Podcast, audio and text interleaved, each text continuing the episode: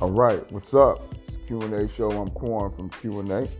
Um, listen, I got this started right now just because only one reason, and one reason only, is for me to clear my head, say what the hell I want to say, and not worry about anybody telling me I can't say anything or worried about what people have to say. I'm gonna clear. I'm a vent. Um, if you disagree with it, I really don't care. Other than that, you can call in and we can talk about it, or we can debate, or we can argue. I really don't like arguing, but I'll argue with you just for the sex of it. But uh, here, saying what I want to say. We do have our other platforms, but there's a little bit more both in audience included, and that's YouTube, that's the Q&A show, um, Instagram Q&A show, and we also have the Facebook and the Q&A show. Other than that, here, it's a platform on Anchor where I'm talking my shit. Let's get it.